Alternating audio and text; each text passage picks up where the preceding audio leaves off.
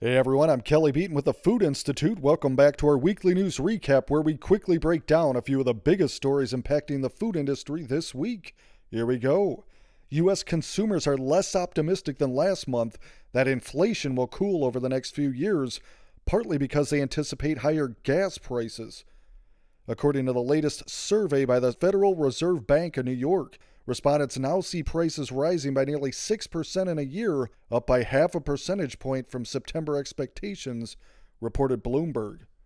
Moving on, Target is warning of a dire holiday season in retail. The Minneapolis based retailer is cutting its fourth quarter outlook after dwindling October sales. Though food and beverage sales remain strong and no layoffs are planned, Target plans to cut 3 billion over the next 3 years, reported CNBC. Meanwhile, small food companies that rely on food-centric holidays like Thanksgiving and Christmas are also bracing for a difficult season. With prices of eggs tripling, milk increasing 34%, and butter rising 70%, many owners feel forced to raise prices for finished goods, adjust recipes to lower costs, or find new packaging components, reported CBS News.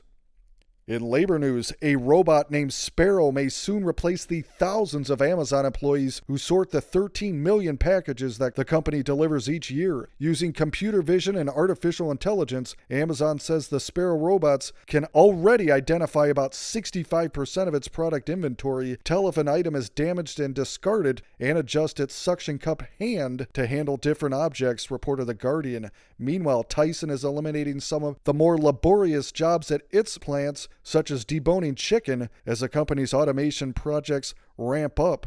The company didn't give an estimate for how much the workforce will be reduced, reported Bloomberg. And finally, a few quick ones to close on. Online grocery sales slipped 3% in October, marking the third straight monthly decline. The latest Brick Meets Click Mercatus survey shows price inflation in full effect as three segments pickup, delivery, ship to home noted diminishing sales. Elsewhere, Nestle SA is still preparing for steady growth in the plant based protein space despite a recent dip in demand. Nestle says it's still seeing quite good performance in the segment and plans to build a plant protein portion of its global R&D team to 10% or 300 people, reported Bloomberg. And lastly, consumers are buying more frozen fruit and frozen vegetables to stretch food volume and save money these days. A new survey found more than 25% of shoppers are buying more frozen produce than in prior years, with sides, smoothies, beverages, and pasta and rice dishes the most prevalent purchases, reported Progressive Grocer.